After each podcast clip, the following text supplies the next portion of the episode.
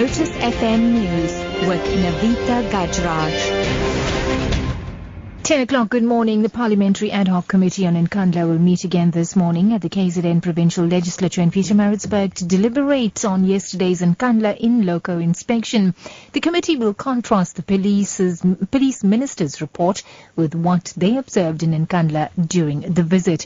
The committee chair Cedric Frolick says it appears that the costs to implement this project were inflated and that the committee would have to seek answers from those who were involved in the implementation of this project especially the Department of Public Works. What needs to be done is, and the committee will deliberate on it this morning, is the measures that needs to be taken. If we say that certain things need to be done, we must say how, if clear instructions in terms of the extent thereof and also reporting lines so that we are clear that we do not get to a situation again where money is just spent by certain individuals or officials and things are authorized and later on you discover a situation of bloated expenditure. And public works will play a central role in this together with the South African Police Services.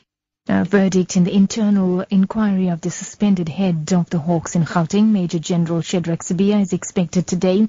He faces five charges, including gross de- dereliction of uh, duty and gross misconduct. Sibiya and his former boss, Anwar Dramat, have been implicated in the rendition of five Zimbabwean suspects in 2010. They denied the charges. The High Court in Pretoria has ruled that uh, his suspension on these ch- charges were unlawful and invalid a decision which was later upheld by the Supreme Court of Appeal. Dramat resigned from the service after he reached an exit package settlement. Amos Phago has the details. During the hearings, Sibiya's counsel Paul Kennedy used cell phone records on November 5, 2010, which placed him at police head office in Bram Park, Johannesburg, at the time of the arrest of four of the five men, and later in Pretoria, where he was with his girlfriend of the time.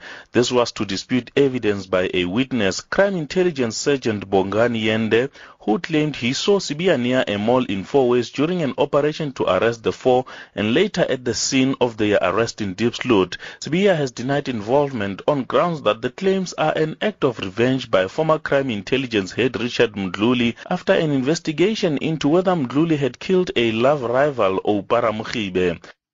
In other news now, a teacher who allegedly broke a learner's hand with a steel pipe is expected to appear in the Krugersdorp Magistrates Court today. During his last appearance in May, the teacher was released on bail. At the time, police could not immediately confirm the bail amount.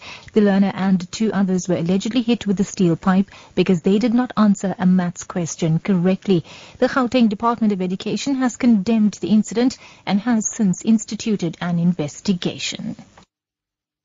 And wrapping up, South African oil refineries are holding off any resumption of imports from Iran, where sanctions are yet to unravel fully following a nuclear deal between Tehran and six world powers. Before the sanctions, Iran was the biggest oil supplier to South Africa. Foreign Minister Maite Nkoana Mashabane has said Pretoria is keen on resuming trade with Iran. BP and Shell say nothing will change unless sanctions are removed. The two multinationals operate the country's largest refinery, Sapref, in Durban. Now, Chevron, which operates a refinery in Cape Town, has declined to discuss its plans. Sasol, jointly operating the Natref refinery with Total, says they have no immediate plans to resume Iranian oil imports. That's your news at 10, your top story this hour.